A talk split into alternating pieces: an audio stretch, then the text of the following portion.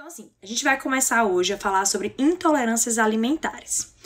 Para começar a falar sobre intolerância alimentar, a gente deve obrigatoriamente começar a falar sobre o intestino, porque é lá que a gente desenvolve as nossas intolerâncias alimentares. E aí vamos diferenciar. Muita gente não sabe a diferença, mas existe algo chamado alergia alimentar e existe algo chamado intolerância alimentar que muitas vezes a intolerância alimentar pode ser chamada de alergia alimentar tardia, tá? Então, qual a diferença então? alergia alimentar, gente, é uma reação mediada por IgE, que é a imunoglobulina E, que é uma reação do nosso corpo que provoca uma reação alérgica do tipo é placa no corpo com coceira, edema nas pálpebras, o lábio incha, edema de glote. Então é uma reação alérgica, tradicionalmente alérgica.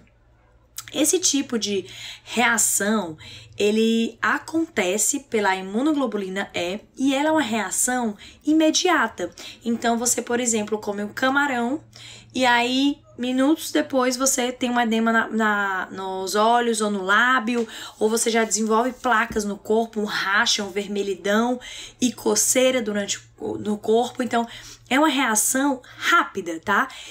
E há muitas pessoas confundem essa questão da alergia com intolerância, mas é bem fácil a gente entender. A alergia alimentar, ela é uma reação rápida. Normalmente tem essas reações que eu falei, né, de pele, da produção de estamina, então inchaço, edema, placa no corpo. E ela é a, a, o, o, o o quadro dela é um pouco mais grave, tá? E a minoria da população tem alguma alergia, tá? Alimentar. Já a intolerância alimentar, que a gente chama de alergia tardia, ela é mediada por IgG, que é uma outra imunoglobulina, tá?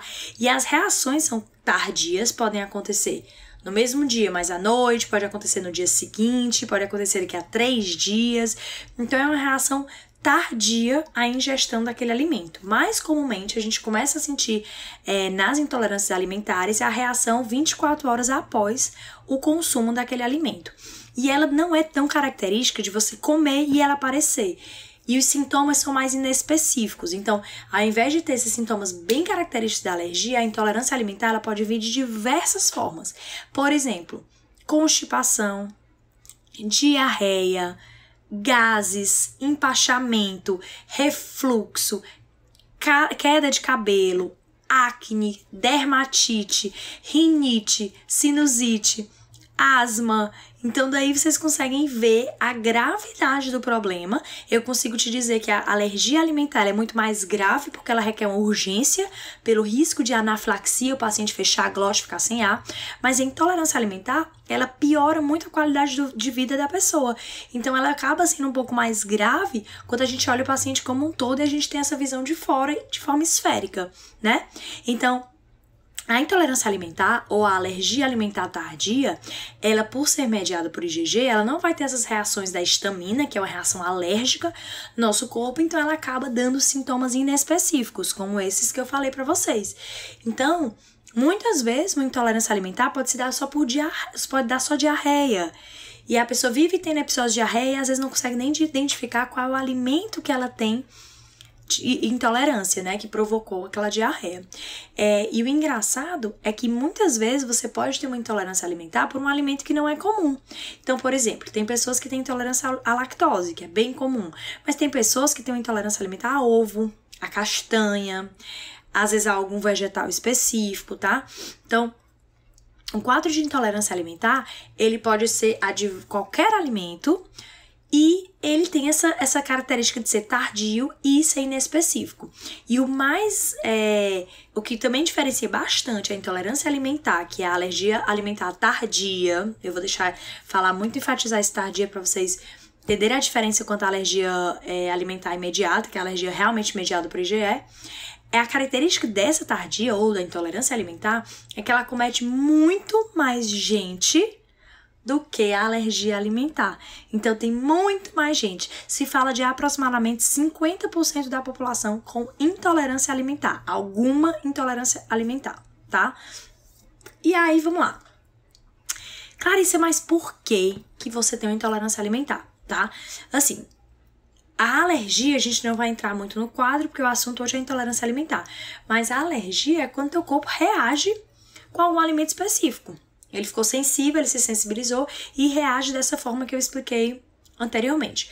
Mas a intolerância alimentar, que é uma coisa que a gente desenvolve, como é que ela acontece? Então vamos entender o básico. A gente tem o intestino, que faz parte do nosso trato gastrointestinal, então tem esôfago, estômago, tem o intestino delgado e tem o intestino grosso, que é onde tem o reto e saem as fezes. Então, o nosso intestino, ele tem células que são chamadas de enterócitos, tá?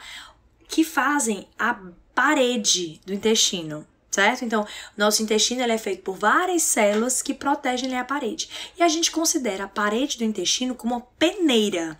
A peneira ela pode ter o furinho bem pequenininho, que é o comum, mas ela pode estar tão estragada que o furinho está bem grandão. E o que que acontece? Algumas pessoas, pelo estilo de vida, por exemplo, uso de antibióticos, uso de corticoides, cigarro, álcool, alimentação inadequada, as toxinas do ambiente, não ter nascido de parto normal, não ter mamado, várias coisas contribuem para uma flora intestinal não ser saudável. E aí, muitas vezes, essa flora intestinal, que são as bactérias que estão lá no nosso intestino, não estão saudáveis e podem provocar reações inflamatórias no nosso intestino. E aí a parede do intestino, que é como se fosse um cano, né?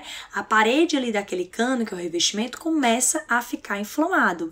E esse processo de inflamação faz com que as células comecem a se afastar uma da outra permitindo que algumas proteínas não digeridas, né, alguns sinalizadores de proteínas possam passar por dentro dessas células, entrando na nossa corrente sanguínea. E aí o nosso corpo, e principalmente lá no intestino, que a gente tem a imunidade extremamente aflorada, porque é um órgão cheio de bactéria, então o corpo precisa estar com a imunidade muito boa, e a imunidade realmente é lá no intestino que começa. Então, por tudo do, da imunidade praticamente está no intestino, no momento que essa partícula entra, o corpo provoca uma reação de anticorpo, de imunidade contra aquele determinado alimento, tá?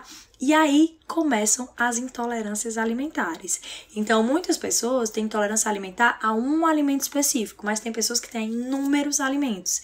Então, isso vem muito da questão do intestino estar permeável, que é o que a gente chama de síndrome da permeabilidade intestinal.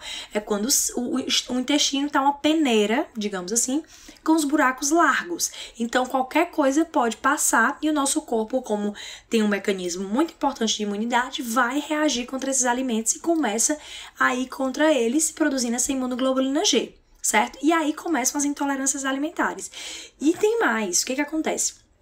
O nosso intestino ele é composto de inúmeras bactérias, né? Que a gente muita gente fala lactobacilos, mas não são só lactobacilos, né? Tem bifidobacterium, saccharomyces, então tem muito tipo de bactéria dentro do nosso intestino, mas tem muito bichinho lá para vocês entenderem. Essas bactérias, elas hum, podemos dizer que na teoria a gente acha que elas moram na gente, mas a gente mais mora nelas do que outra coisa, porque só para vocês terem noção, o conteúdo genético de bactérias é maior do que o conteúdo genético de nós humanos dentro de um corpo, porque a gente tem muita, muita, muita bactéria dentro do nosso corpo. São as bactérias que estão lá alocadas no nosso intestino e elas são responsáveis pelo processo de digestão.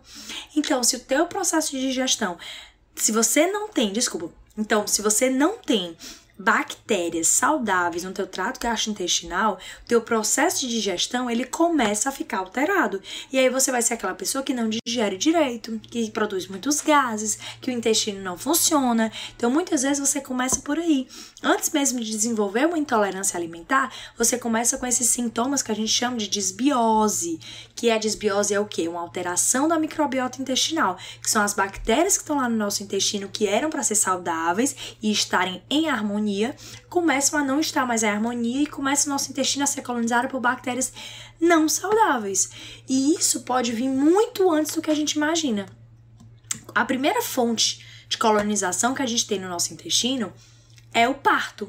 Então, se você nasce de parto vaginal, né, que é o chamado parto normal, parto vaginal é o primeiro que vai colonizar a tua flora bacteriana, porque até então, quando a gente está dentro da barriguinha, a gente não tem bactérias dentro do intestino. E quando a gente nasce, que passa pelo canal vaginal, a gente se contamina com as bactérias do, da vagina da mãe e as bactérias vão colonizar o nosso intestino, é a primeira colonização. Se você não nasceu de parto normal, ainda tem outra chance. Você pode mamar no peito da mãe, mamar o leite, né, materno, o colostro, o leite materno, que também é rico nessas bactérias que vão colonizar o teu intestino. Mas se não houve nem parto normal e nem amamentação, a colonização do bebê, infelizmente, vai ser a colonização do hospital da, da, da equipe que tá lá, da, das mãos do cirurgião, por mais que esteja de luva, tem contaminação bacteriana, do hospital em si. Então, as bactérias que estão dentro do hospital, nós estamos é, cientes que não são as melhores bactérias, né? Porque é no hospital que se usa muito antibiótico, então as bactérias começam a criar resistências. Então, entendam que não é a bactéria que vai dar infecção, mas é a bactéria que vai ali ficar morando de forma silenciosa dentro do seu intestino. E aí não são as bactérias tão saudáveis, são as bactérias que causam mais alterações do teu trato gastrointestinal do que os benefícios. Já quando a gente tem uma boa colonização bacteriana, a gente tem uma boa digestão e essas bactérias elas agem a nosso favor, porque elas ajudam na digestão e na absorção dos nutrientes, então das vitaminas, do mineral, digestão de proteína, então essas bactérias elas são importantíssimas para a gente. E aí quando segue o nosso caminho da vida, um, é, muita gente já usa antibiótico quando criança. É, o antibiótico, como o nome diz, anti, né, contra biose, né, biótico. Então, contra essas bactérias. Então, ele mata as bactérias do nosso intestino. E aí a gente fica descolonizado, digamos assim, ou com bactérias que não são tão interessantes também lá no intestino, tá? Então, existem vários fatores durante a nossa vida que a gente comete, não, não vou dizer que são erros, mas existem coisas que acontecem na nossa vida que podem contribuir para a flora bacteriana não ficar saudável, tá? E aí contribuem com alimentação que não está saudável, estresse, que é o cortisol, que altera também a microbiota intestinal, fumo, álcool, corticoide. Então, todas essas medicações vão estar tá lá interferindo no teu intestino, né? E aí você começa a apresentar intolerâncias alimentares que você não tinha antes e muitas vezes você não sabe por quê. Porque provavelmente você passou ou está no momento do estilo de vida que alterou tua flora bacteriana e isso aí pode desencadear várias coisas. Hoje a gente está falando sobre intolerâncias alimentares, mas a alteração da microbiota intestinal, ela pode provocar outras coisas. Uma delas muito comum são doenças autoimunes. Por quê? O corpo, o intestino começa a passar por um processo de inflamação, como a gente tem muita bactéria no nosso intestino e o intestino começa a ficar permeável, como eu falei para vocês, a peneira larga começa a passar é, esses produtos que eu falei para vocês, também passa é, substâncias, partículas das bactérias que colonizam o nosso intestino. Então, as bactérias, algumas vão morrendo e acabam sobrando algumas pequenas partículas dessas bactérias. E essas bactérias, elas também vão passar por esses buraquinhos entre os enterócitos e provocar reação de imunidade no nosso corpo. O nosso corpo começa a atacar essas bactérias. E nessa de criar muita imunidade, nosso corpo acaba meio que confundindo é, essas, essa, essa, esse ataque naquele, naquele alimento específico ou naquela bactéria específica e acaba atacando outras partes do nosso corpo, o que pode desencadear as doenças autoimunes, né? Então, lúpus, artrite, psoríase, vitiligo, é, tiroidite Hashimoto, né? Que é o hipotiroidismo autoimune. Então, tem muita doença autoimune que é desencadeada porque começa tudo no intestino, é desencadeada lá pelo intestino, começa tudo lá. Então, intestino, desbiose, permeabilidade intestinal, vai muito além de intolerâncias alimentares. Então, se você tem uma intolerância alimentar, foca no intestino. Mas é óbvio que eu oriento todos os pacientes. É, é importantíssimo você tirar primeiro o alimento que está provocando essa, essa intolerância, né? Porque não é o problema o alimento. Por exemplo, deu no seu exame, se você fizer um exame de intolerância alimentar, porque existem exames de intolerância alimentar, tá? É, lá no complexo a gente faz o de 216 alimentos, então se você faz um exame de intolerância alimentar e deu que você tem intolerância a clara de ovo, certo? Deu você intolerância à clara de ovo. Quer dizer que a clara de ovo, naquele momento, não é um alimento saudável para você. Não quer dizer que a clara de ovo não seja saudável nunca mais. Naquele momento, ela não é saudável para você. E não quer dizer que ela que te, ela tá causando intolerância no teu corpo. Não quer dizer isso. Quer dizer que teu corpo tá passando por um processo de inflamação, que ele tá gerando intolerância que não era para ele gerar. Tá produzindo imunoglobulina contra um alimento específico que não era para ele produzir imunoglobulina contra aquele alimento. Então, primeiro de tudo, a gente precisa tirar o alimento, a exposição àquele alimento, porque enquanto eu continuar dando alimento, se eu já tenho a intolerância, o corpo vai continuar produzindo inflamação, inflamação, inflamação, inflamação. E aí, à medida que isso acontece, ele pode começar a desenvolver intolerância a vários outros alimentos e aumentar o risco de doenças autoimunes. Então, primeiro, a gente tira o alimento que está causando intolerância. E logo em seguida, a gente começa a tratar faz um tratamento desse trato gastrointestinal.